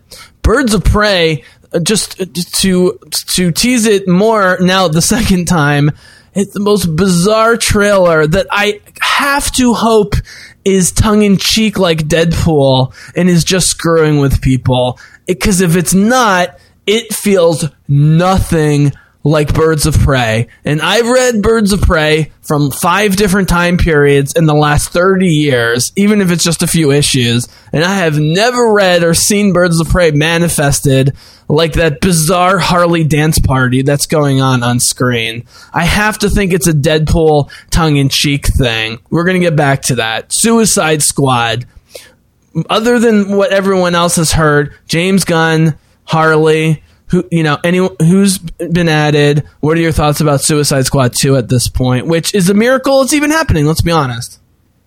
Yeah. Well, I'm excited because of some of the names. I mean, I brought up the names so I can read them off, but Yeah, I mean, no, we got- tell the listeners. we I know them. we got Taika Waititi, Boom. you know, for the who was in Green Lantern. Well, well, Taika Waititi also voices an aliens in the Thor movies, the Avengers movies, and he's he's voicing IG88 in a bunch of like iconic robots and aliens who are coming back in the Mandalorian TV show. So he's an excellent voice actor and actor and director and writer. That's a huge win. Keep going. All right, and we had we got Idris Elba, Okay. who ori- Okay. Okay. originally was supposed to replace Will Smith, but now he wants to be in the movies again, so he's playing someone else. No, that that would be, that would be stupid. Replacing a black guy with a black guy, they don't even look the same. They're not from the same country or culture. I, I would hate that. Yeah, It's like Um, not- you know. I'm sorry. I have to get this off my chest because I've done Star Wars podcasts i- and I haven't mentioned this dude. So you know how the the you know how they added Rose in the last movie. So the woman they're adding for the final Star Wars movie, Rise of Skywalker, is a young African American woman, right? Cool. Naomi Ackie. She seems totally cool. The cast seems to love her. People at Celebration went nuts. Her character's like, you know, riding an alien horse with like avatar style stuff, but it's also electronic and technological. It looks amazing. Her and Finn riding around. And what do people say, man? How surprising is this? Not at all so many people are like, hey, what if that's Finn's sister and this is his reclamation of his humanity and he discovers it? I'm like, no, no. The first two major black characters in Star Wars, other than Lando. Oh, and people are thinking that either Finn or Naomi Ackie are related to Lando. I'm like, this is an absolute disaster that people are even having this conversation. I, I, I don't think it's going to happen, but do you agree that it's just annoying? Like, oh yeah, we can substitute black people. It doesn't happen to white people. Sorry, I'm on my soapbox. You don't have to respond. okay, I'm not. But um, Point is, Idris Elba, There- there- Heimdall. Idris oh, Elba, yeah. he might be. He's going to be playing a new character, and I heard some theories and stuff. So the rumor is that he might be playing Bronze Tiger, who was played. a cosmic or Earth-based character, he's a he's a Earth based character, so he might high power played- level, low power level. He's like a like a brawler. Okay, I was gonna say between James Gunn with Guardians and Idris Elba as Heimdall, which I love, never gets enough screen time, but is awesome. I thought maybe that they would combine uh, their their cosmic experience and make him a cosmic characters. But hey, Idris Elba as a Yeah, brawler, like- we haven't seen it. We've seen him as the brains on the wire. We've seen him as Heimdall as a brawler. Great. Yeah, and orig- now originally that character was also in the uh, the CW shows at played by Michael Jai White of Uh-oh. Dark Knight. Uh oh. What? I get nervous with What? anything CW adjacent at this point, other than Supergirl. No, I'm saying the I'm saying the, the I character know, was. I know. Well, this is going to come up, for example, because while I'm interested and open minded to Huntress in uh, Birds of Prey, which we're working in here, dude. Season one, episode three or four, Oliver goes on a date with Helena Bertinelli, not knowing that it's Helena Bertinelli, not knowing that's the Huntress. She's a bad guy. She's murdering people. Her dad's a mobster. Do you remember what I'm talking about? Yes, I and, do. I do. And he and her had I'm sorry, Katie Cassidy, and I love you, Felicity Smoak, as a character, and I am a Olicity supporter. Nevertheless, in those two episodes, Oliver and the woman who played Huntress had sexier chemistry than anything that came after that with Oliver. And it's not even close. It's so sexy. She's a major DC character, arguably more famous than the Green Arrow show that she's on. They have great chemistry, and CW immediately dumps her. And I remember watching the first season, uh, uh, watching the whole first season, thinking she was for sure coming back. And I loved the first season of Arrow, but I was like, that was the first sign where I started scratching my head. I'm like, do they really know what they're doing? Here, they just throwing shit at the wall. So um, that was adjacent CW thing. So okay, keep going, keep going. We still got some heavy Yeah, hitters. Yeah, we got our boy. Uh, I aim. He aims to misbehave. Nathan Fillion. Okay, stop right there. Stop right there. So they paid Harrison Ford between fifty and hundred million dollars to appear in uh, The Force Awakens to some level. Probably some of that was back end because they made so much money. Nevertheless, let's take the low end, fifty million dollars. That's more than Robert Downey Jr. makes. Okay. You know what, man? You, you like the old school Star Wars movies, right? Of course. On 95% of all fan lists online, who is people's favorite character of all time? On Solo. I truly believe the difference between The Last Jedi, that did have Leia and Luke, and made $1.4 billion amid some controversy and split opinion, yes. The difference between that and the 2 billion plus made by The Force Awakens, Harrison Ford. So I do the math. I subtract a little bit from Last Jedi because of the controversy and mixed opinion. So I'll take 200 off. That means Harrison Ford, mixed with the hype, obviously, of the new movies, was worth at least two to 300, if not four to 500 million dollars. His presence alone, but specifically that despite John Boyega and Poe Dameron and Kylo Ren, who are great, nevertheless, it was Rey. Uh, Do you agree that it was Rey and Han that was what made that movie so popular? Yeah, I think so. That and uh, seeing Leia back again too. So So, fast forward a couple decades from the original trilogy. We've only had one science fiction show that's attempted to do a modern version, but in their own style of Han Solo that has not only worked, but made this person one of the most famous uh, modern figures in all of nerddom to the point where Uncharted, one of the most best selling and highest rated, and I love Uncharted adventure video games, their hero, Nathan Drake, Nathan Drake looks exactly like Nathan Fillion, and they've even done a fan movie with Nathan Fillion because it's so obviously a tribute to Nathan Fillion, who played Captain Malcolm Reynolds, who, because it was a show, yes, it was 14 episodes in a movie, not as much as we wanted, but we did ultimately get more character exposition than we had time for with Harrison Ford until Force Awakens and then the solo movie. So what I'm saying is, I don't think Nathan Fillion is worth 500 million Han Solo dollars. In terms of nerds, I think Nathan Fillion's worth 100 to 200 million on if the movie's good with James Gunn. Honestly, dude, honestly, just from the nerds like me. Like like that's what might put me over the top like seeing it opening weekends. And so I hope they're paying him like a decent amount of money. Would you agree that he he's not Harrison Ford value, but like in terms of value added for this movie other than Margot Robbie obviously, this is clearly a giant coup for James Gunn, Suicide Squad, DC, and Warner Brothers. Your thoughts?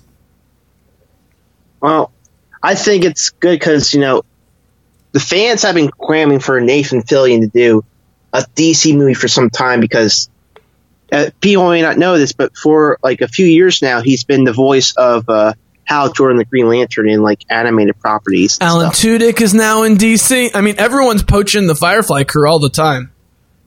Yeah, well, most of them has have done voice work for DC. Most of them, only like two haven't. Tudyk, That's about Tudyk it. acts, doesn't he, in Doom Patrol? He acts. He does. He voiced Superman in an animated film once. So But in Doom Patrol, it's live action, right? yeah, that's live action. Yes, Do you see his face? yes, you see his face. Th- Right. So that's what I'm saying. I'm, um, you know, Alan Tudyk was Yeah. the first step. This is a much bigger step in a much bigger property. Yeah, and you know, and there are some theories. I don't agree with uh, Kevin Smith's theory of who Fillion's going to be. I don't. Sorry, but I don't think he's going to be playing Green Lantern. Listen, people out there, I love Kevin Smith. He's one of the most honest, no filter guys ever. He fucking loved Rogue One as much as I did, which will endear me to him forever. Uh, and he has one of the best quotes ever. That where uh, his buddy, the you know, it, it's called the fat was it Fat Man Batman uh, thing uh, with his Yeah, with his, his buddy. like He's also a little chub. Yeah, so he's got his buddy, and his they're talking about Rogue One. They're going through the whole thing. It's like his longest video ever. He's losing his mind, like the rest of us hardcore fans of the original trilogy. And then his buddy, the black dude, brings up the Vader scene, and, and Kevin Smith starts like sweating with expectation.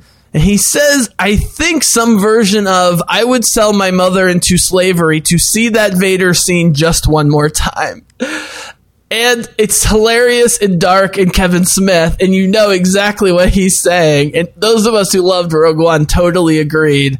However, Mr. Ritter, I think it's fair to say that if you regularly watch Kevin Smith, you should be watching for the entertainment, not the super intelligence or informedness of the opinions. Yeah, I, I know. I'm just saying that I don't think he's going to be playing uh, Green Lantern, but I do have some other. I have my fears of thinking of who he might play. Bookmark um, Green Lantern Corps and just sort of Cosmic DC for the Flash because I actually have some ideas and thoughts and feelings, uh, positive ones about this stuff. Not necessarily Green Lantern. This is what. Wait, wait. This might this might be leading, but Go I think I think Nathan lead in the Fillion's witness. gonna Go ahead. I think Nathan Fillion. My theory. I think he's going to be playing Captain Cold. And he's already played Captain Hammer in Mr. Doctor Horrible Sing Along blog by Joss Whedon, which was. Have you seen Doctor Horrible Sing Along blog? Yes, I have the comic. So it's this for the fans. You know this. It's apparently a tale of an egotistical, uh, evil scientist, or who's trying to be evil, played by Neil Patrick Stewart, competing against Harris.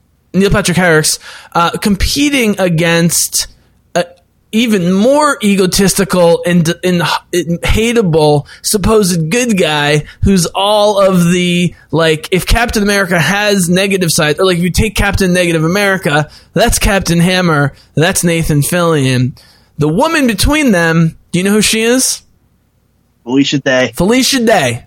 And who's Felicia Day? The most famous and influential modern female nerd in the last 10 to 15 years.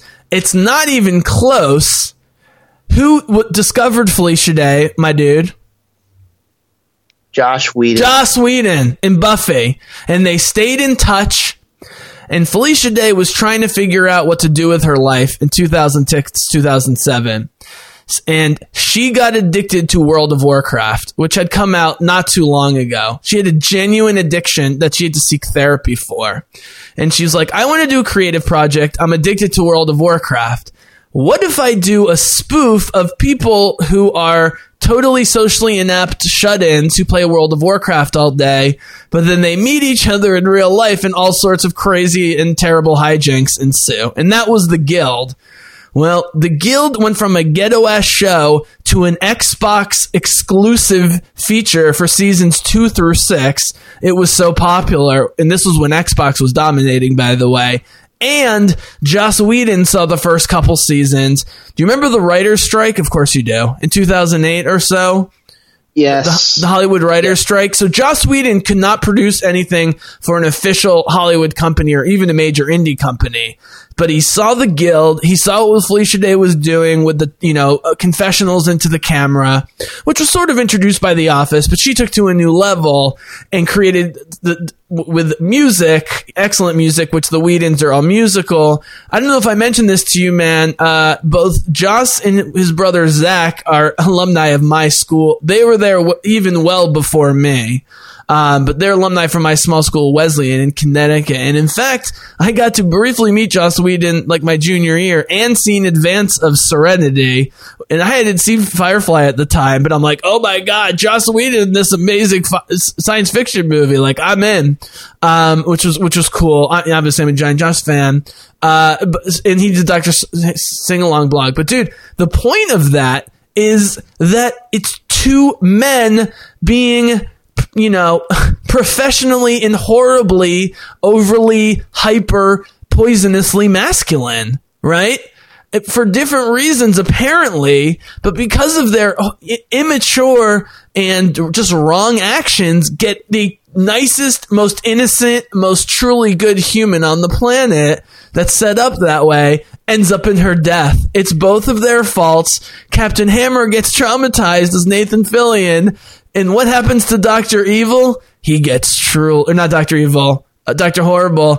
He gets truly horrible it sends him to the next level. Well, my one woman's dead, and now I'm out to take over the world. So it's a spoof of comic book movies. This was five years before the Avengers, or four years before the Avengers. He's already spoofing comic book movies and comic books in general, but he's mostly spoofing hyper masculinity. And dude, you know Joss Whedon, if was one thing we know about it, he's a raging feminist, even if he's got some haters that say otherwise. Watch anything he's ever done with his female characters and how the female actors that he's worked with talk about Joss Whedon. So, my point might have some more cast announcements. Nathan Fillion is clearly the biggest addition. It may not be trumpeted on the national news or on the top websites that aren't nerd related, but every nerd, even nerd adjacent site that I subscribe to or follow on various social media immediately posted this on their front page. And you cannot, I mean, look at how much money Star Wars and Marvel make. Some of that's the common person, yes, but you need the base. You need the nerds to come out. Am I overstating Nathan Fillion's importance? Then I want to hear you run down who, if there's anyone else added, final thoughts on Suicide Squad, and then we'll really hone in on the final section with Birds of Prey and Batman, the Batverse. Go ahead. That was a lot of questions, but you know where I'm going with it. You can answer anything. Yeah, I, I agree with you. Um, I'm gonna just name off a few others, and then we'll yeah. get in into it then. Yes. And so guys, I promise Jason will be talking a lot more during Batman because that's going to be an interesting narrative that we didn't fully get into about your love for Batman and what you like and if there's stuff you don't like about what you've seen and predictions and so forth. But uh, let's finish on Suicide Squad and uh, cast additions. Go ahead. I'm going to name the. I'm going to talk about some of the rest of the cast, and then from there, I'm going to let the Bizzle talk about him. All right, oh. so we have Margot Robbie back as Harley Quinn, and Jai Courtney is back as Captain Boomerang. Was he uh, liked in Suicide Squad? Because so, yeah, okay, yes, so, everyone thought, yeah, yep. no, go ahead. everyone, yep, okay. Um, so we got wait, really quick, really quick, really quick. I have to talk about Jai Courtney. So there's three levels of movies I like that people uh, other people don't like in terms of the difference of likability. Here's what I mean. I like Ultron way more than most people, but even rational nerds who don't love Ultron don't have it at the bottom of their list. Some nerds do, absolutely. But there are people like me who love Ultron, and certainly people, I know a lot of nerds who at least have it in the top, you know, five, seven to ten of the 25 Marvel movies, which let's be honest, even a flawed Ultron is way more fun than a lot of these solo films, in my opinion. Um, and so that's the first level. The second level is The Matrix Reloaded. And a lot of people don't like or hate The Matrix Reloaded, but at least people respect that I'm super into the Matrix. I studied the philosophy like professionally. It was important to me. I think it's brilliant and it's actually being revisited, dude.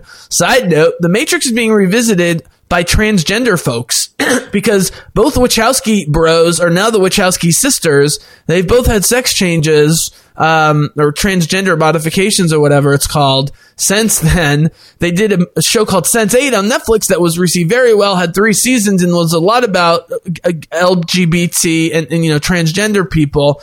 And now people are starting to look at the going down the rabbit hole and is this real? What's wrong with my brain as their inner crisis being transgenders who hadn't recognized they're being transgenders. That's not me. I think that's a cool idea and it's way more complicated and interesting than I just described. I just like when people revisit movies. I think people are definitely going to be revisiting Ultron. Let's be honest, man. Everyone claims they were always on the Rogue One bandwagon, but that is not the case people liked Rogue One, but I was one of the few people who immediately loved it. And now it's almost agreed universally that it's one of the best, if not clearly the best of the new Star Wars movie, or at least the best acted and shot, most professional and, and you know, clean of the new Star Wars movies. And then there's Terminator Genisys, which somehow my co-contributor Simi also likes.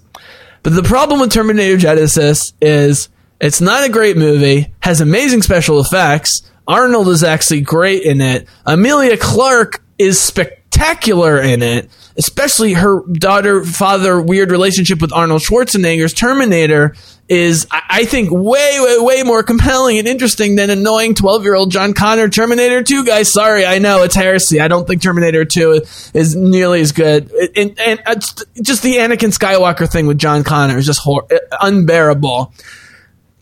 Alan Taylor's a Game of Thrones director. He's the one that did a poor piss job on Thor the Dark World. And again, Terminator Genisys was saved for me by amazing special effects and great performances by Jason Clarke, but especially Emilia uh, Clarke, not related, and Arnold Schwarzenegger. Jai Courtney was one of the things that people who hated the movie pointed to um, as a major problem. So uh, it was a long way of asking you what was your response to Jai Courtney, who looked kind of funny in Suicide Squad trailers. Uh, what was your response and people's responses? You're aware. Yeah, well, I, I I remember people saying that Captain Boomerang was Jai Courtney's best role, but yeah, but uh, I I I don't mind him, and you know he he was still kind of young, many- you know. What? How many like what would you? Okay, I'm gonna, hold on. I'm opening this up right now. One sec. Hold on. This is gonna be a good conversation. So, okay, Suicide Squad, Suicide Squad, and other media. God damn you, Arrowverse.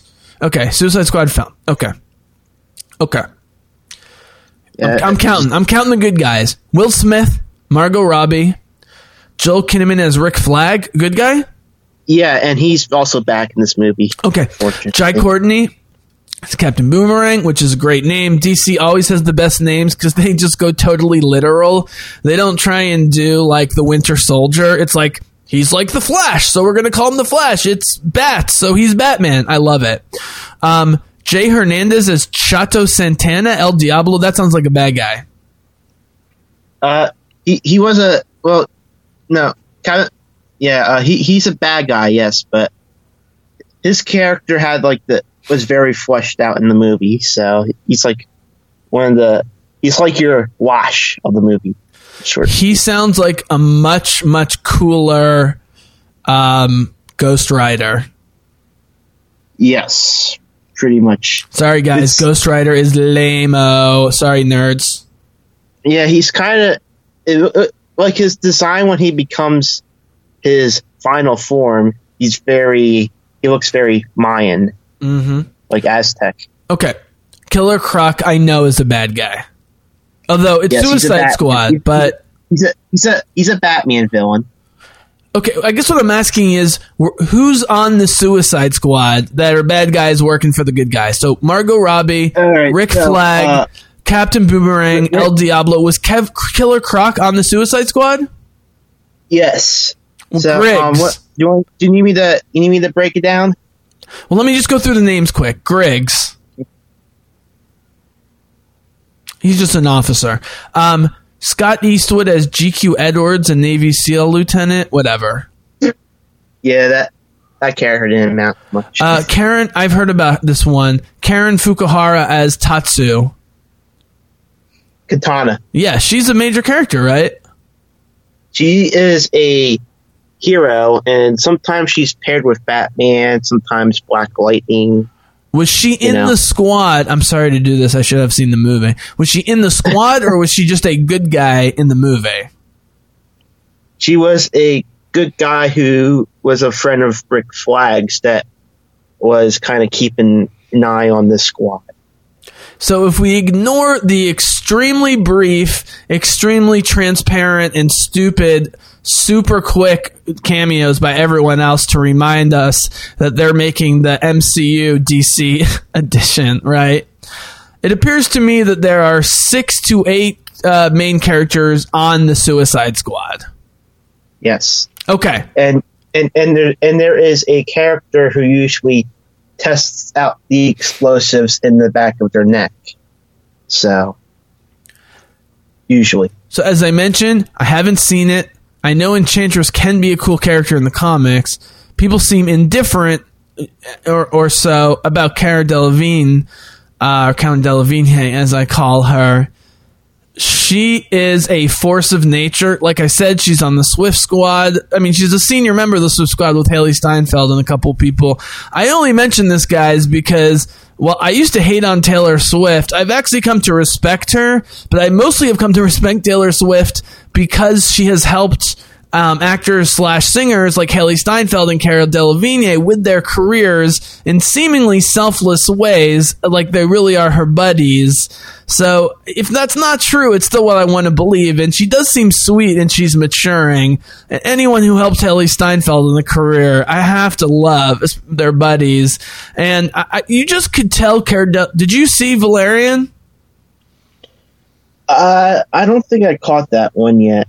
It's on Amazon um, Prime permanently. Yeah, I, I, want I to. gotta I gotta catch it when I can. So You can gonna- you can watch it on very low volume and just watch the face work and emotiveness because Cara Delevingne, if you see her modeling pictures, first of all, she's extremely androgynous. Not quite Ruby Rose's level, but she's consciously going for that, and she's a big LGBT supporter and so forth. Who knows? Who cares? She can do what she wants. But she always has a super intense almost angry looking look as she models, which I guess some models do, right? But even though she's a hard ass and is busting Valerian's balls the whole time, it's a Princess Leia Han Solo thing where she's just trying to make him better and grow up and stop being a dummy. I mean, it's exactly Princess Leia Han Solo. Not nearly as good, but she's extremely charismatic and she is extremely, extremely watchable. Not just because she's pretty, because she's kind of skinny and androgynous, and God bless her, she's beautiful. Just not normally my type of girl. But again, it's all about performance, charisma, and personality, and she has that in spades in the movie. So, what went wrong, if anything, with Enchantress? Was it writing, or was it not as bad as maybe I've heard, or, or just not amazing? I think it.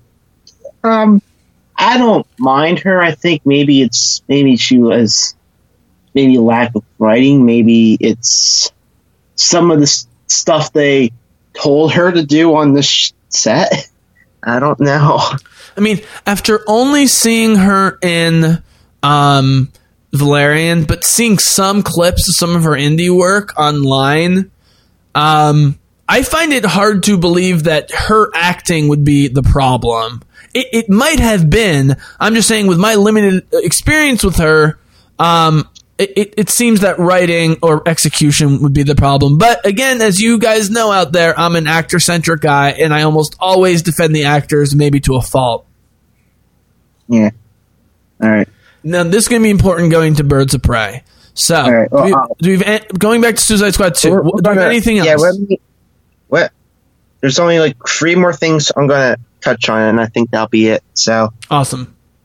we have the second biggest actor possibly in the movie, Peter Capaldi.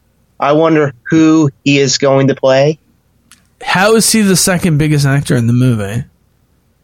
Because P- oh, Peter Capaldi. Uh, I Yeah. know Doctor Who fans are rabid and like to think Doctor Who's a huge property.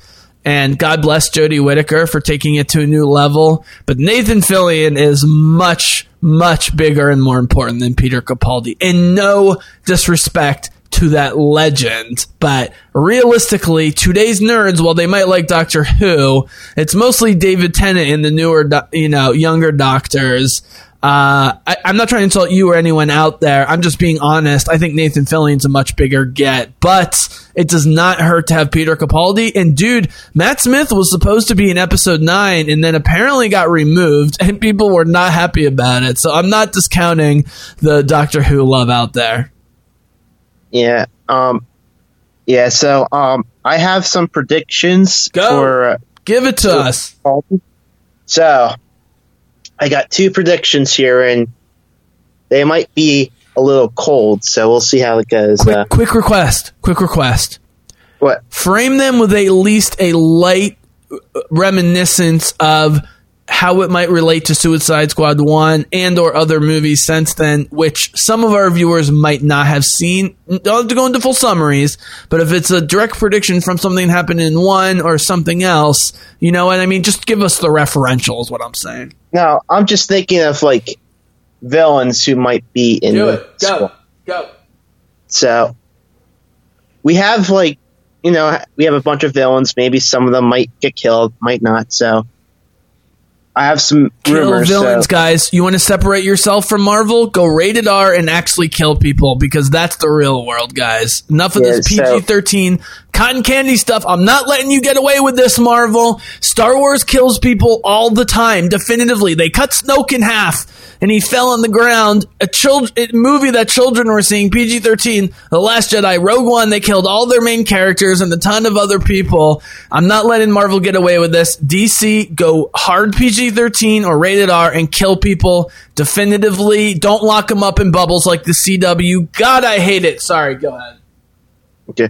So I'm thinking here Capaldi might be playing either Mister Freeze or um, another obscure DC villain, Icicle. So, if you have uh, two Frost characters like him and Nathan Fillion, do they support each other? Do they cancel each other out? Like, you see fire on fire and like fantasy stuff, but ice on ice, you don't see very much. Yeah. Well, I don't. Well, that one was my another predict. That was my prediction. I mean, I heard another prediction that he might be playing, um, maybe a place to break it into, like a, like a top level person at like maybe Belle Reve or something. Maybe he might be playing Hugo Strange, who was Yes, which, which brings me to a point I should have made before, by the way, um, which is I think Nathan Fillion is a much bigger get casting wise. That doesn't mean that Peter Capaldi isn't going to be much more important role wise. Yeah, because I'm I'm trying to think of what villains they might try to bring this because you know you have a Suicide Squad and in the comics there has to be at least they they kill off at least a lot of the villains and stuff in the comics when they go on their missions. So you know you got I think predicting wise I think Taika's character is probably going to get killed off because he has a movie to direct, so he has to be killed off. Oh, and guys like Taika are so quirky. They love getting killed off. I mean, actors in general love getting killed off because they get to have a dramatic death scene. Usually. Quick question about the first movie, which I will watch just for Margot Robbie and Viola Davis, by the way. I saw enough of the first one, and I goddamn love Viola Davis. American Treasure, Oscar winner. Uh, she's amazing, right? I mean, Amanda Waller in CW was actually quite good, but come on, Viola Davis. I mean, it, it- it's it, whatever. Um, it's no contest. it's no contest. Um, although I will say, did you see The Accountant with Ben Affleck, Jon Bernthal, and Anna Kendrick? Yes. Amanda Waller from the CW was in that movie, was a major character. She was J.K. Simmons' underling. Remember who he puts on the Ben Affleck case? She was great in it, and she's gorgeous.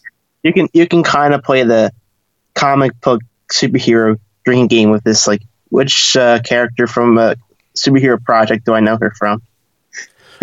Absolutely. So and sometimes you get two of your favorite actors, Jeremy Renner and Elizabeth Olsen, playing essentially the same relationship in a completely different role in Wind River, which is just amazing. Yeah, it's always a fun drinking game of mine. We'll just add it to the Rogue One drinking game. Honest question about one, and then I'll let you wrap on two, and then we're talking the Batverse to end this all. So, my question is Do they go off the reservation in terms of being under control in the first movie? Mm, Harley does a little bit. Is it like cutting a chip out of you, like or a matrix? You know, it's like it's like they they put stuff in your they put like a a chip in your head. So it's like kind of like a tracker almost kind of. Hmm but like if if if you like go off the reservation they can blow up your head. So. So I have a theory that so you know how like between the Dark Knight, BVS, and the new Star Wars, really all the Star Wars movies, including some of the prequels, but definitely the original trilogy, and for sure the new Star Wars movies, and all the Batman movies, they get away with essentially rated R material in dark PG thirteen movies. And my theory about this is what is more American in terms of the films in the history of history than Batman, or just culturally, than Batman and Star Wars, right? I mean, there's nothing really more, other than Spider Man, there's nothing more American in terms of nerdy stuff than Star Wars and Batman. So I think they get away with it because it's so ingrained in the culture. And in general, Batman movies, whether you like them or not, the recent ones, Nolan and Snyder, actually are saying something mature and important the way Star Wars has morals and stuff, right? So they can get away with it. Deadpool doesn't even try, and they shouldn't. Logan had to be a bloody rated R movie.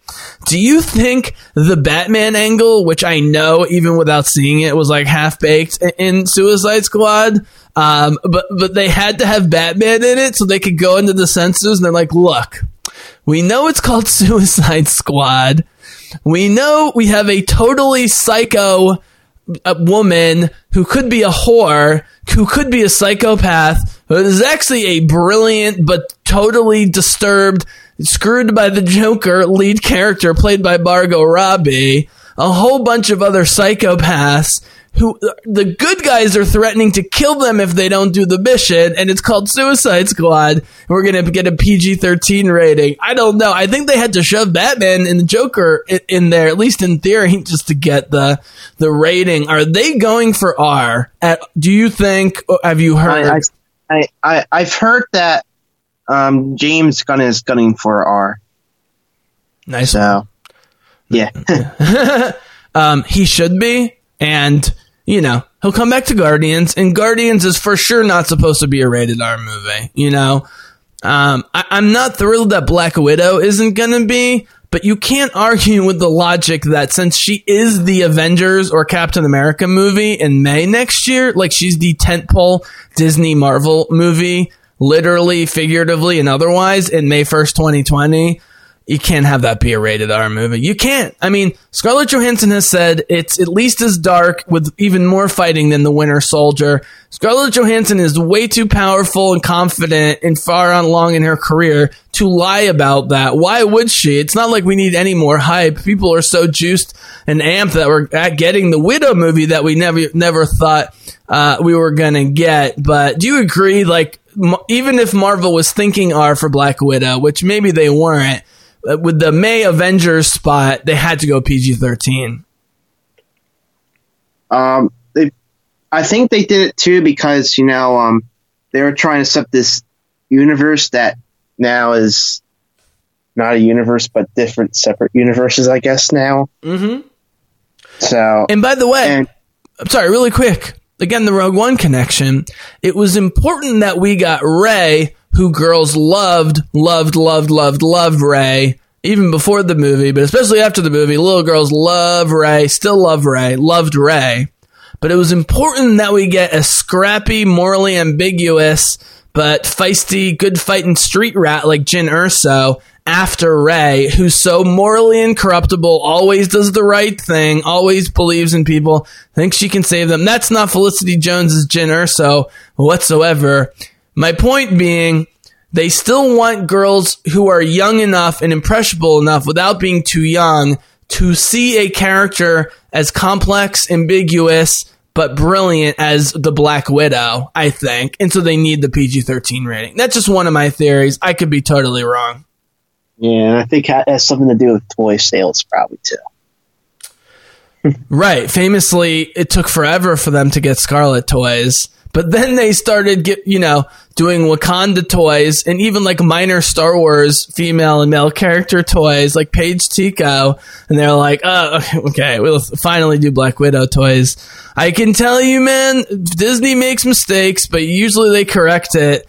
I think it's safe to say there will not be a shortage of promotion, marketing, and toys for the Black Widow come the spring. Yep. And um, yep. Oh, and by the way, sorry, the contrast too was Wonder Woman being like Rey a little bit and in Widow being like Jyn Erso. So it works for both, and so people want to see both movies. Hopefully, I think is going to be the case. Anything else you got on Suicide Squad? Um, just like two things, and I'm just gonna say about like I think Taika's gonna play. I think Taika's probably gonna play uh, the villain Firefly, who's a Batman villain. I would love that. I know Firefly. I, I know a decent amount of the Bat villains. I watched the animated series religiously. I did read some Dark Knight comics, and I, I'm a huge Batgirl fan. And there's a lot of crossover with Nightwing on the good guy's side, Robin, and then the bad guy. So I, I know a decent amount of the Batman, which, as we're about to get to when we finish Suicide Squad, is one of the reasons I'm excited about the idea of the Batverse because Batman has the most and best villains of any comic book character ever, as far as I can tell. Um, but we're about to get to that. Suicide Squad. Yeah, yeah. And then of course we got Peter Dastmalchian is playing Polka Dot Man. That's uh, Kurt from the Ant Man movies. Yeah, feel free to fill in some of the nerd details for me and everyone else. Yeah, and this is this is be interesting because this is his second DC movie because I think you and me know which his his first one was. It was he played the uh, cop in The Dark Knight that Harvey Dent was interrogating. Oh yeah, yeah. He's had memorable roles. He's been in a few Christopher Nolan movies, so not surprising he's showing up because Nolan is still in the background of the ba- Brain Trust. Um, I think. Yep. I mean, he has been up till now. Um, mm, I I don't. I think he backed away from it after. Uh, I think BVS because he got upset about what they were doing with Batman. But you mean because Christian Bale is a bazillion times better than Ben Affleck? in terms of performance and consistency, not in terms of potential. um, I don't. I I, I, know don't a lot know. of people disagree with that opinion. Yeah, I know. Uh, your words, not mine. I'm not gonna say either or. On it, Can you at so, least give me a yes, no, or or in the between? Uh, I I'm just gonna say I prefer Bale and Keaton's Batman over Affleck's. That's all. I'm. Okay, we agree. We agree. Here, here's a trickier question, and this will get us into Batman. This is a fun one. Okay. Well, I'm, I'm gonna say my Oh, last sorry, one. you had another one. Go ahead. That's it. Um, we have the role Peacemaker officially being played by John Cena, who was originally going to be played by uh, Dave Batista. Who, by the way, I'm not a wrestling guy, but m- most nerds that I know are wrestling people, men and women. And so I didn't know anything about John Cena and his reputation until the Bumblebee stuff. But I will say, as an openly, like on purpose, semi campy, you know, over the top bad guy who kind of turns good guy in the movie was very, very endearing. And when you add Dave Batista and you add The Rock, these wrestlers are just killing it on screen. Yeah, and you know it's very, and he, he's carving out a. I think he's he, him and uh, he's taking I think the Rock or Batista level of trying to get into that because I think after because now he's in the the Fast and Furious movies, which I know some people like. So you know it's interesting to see how it's going to happen. I guess. quick political note that you don't have to respond to, which is Batista and Cena also share being extremely no filter, saying whatever they want. And generally, it seems like it's via social media, very, very, very, very progressive politics, meaning dissing Trump or people around Trump regularly and so forth. The Rock, on the other hand, while everyone that has met The Rock, interacted with The Rock, worked with The Rock, been around him, met him briefly, every single person says he is a lovely, lovely, lovely human being. I've been made aware that he's actually a pretty staunch Republican. So, you know, if you're listening to the podcast at this point, you're you either not a Republican like me and have trouble with the political situation, or you like the podcast enough or open minded enough to hear this sort of stuff. So, again, not trying to cast too much shade, just interesting. Batista and Cena seem to be more similar in a lot of ways than The Rock, but again, dude, The Rock's The Rock. Yeah, and can't say much against The Rock because of where I went to college. I mean, The Rock was like the hometown hero. You can't talk, you can't say bad stuff against The Rock because then you usually. They You are a good guy. You make your life's mission to make people smile and have fun and give a lot to charity, which he does. You know, I mean, unless he's like pro locking up migrant children in camps, I don't really care about his politics otherwise, to be honest. I just wanted, to, it's just interesting because, you know, Cena, you know, Cena and Batista, Cena a little after Batista, you know, sort of came to my notice at similar times. And I just, they sort of have similar personality. Batista's totally off the, the rocker. I think Cena is it more under control. Yep. And yeah, and uh, I can't wait to see what's going to happen with this movie now. So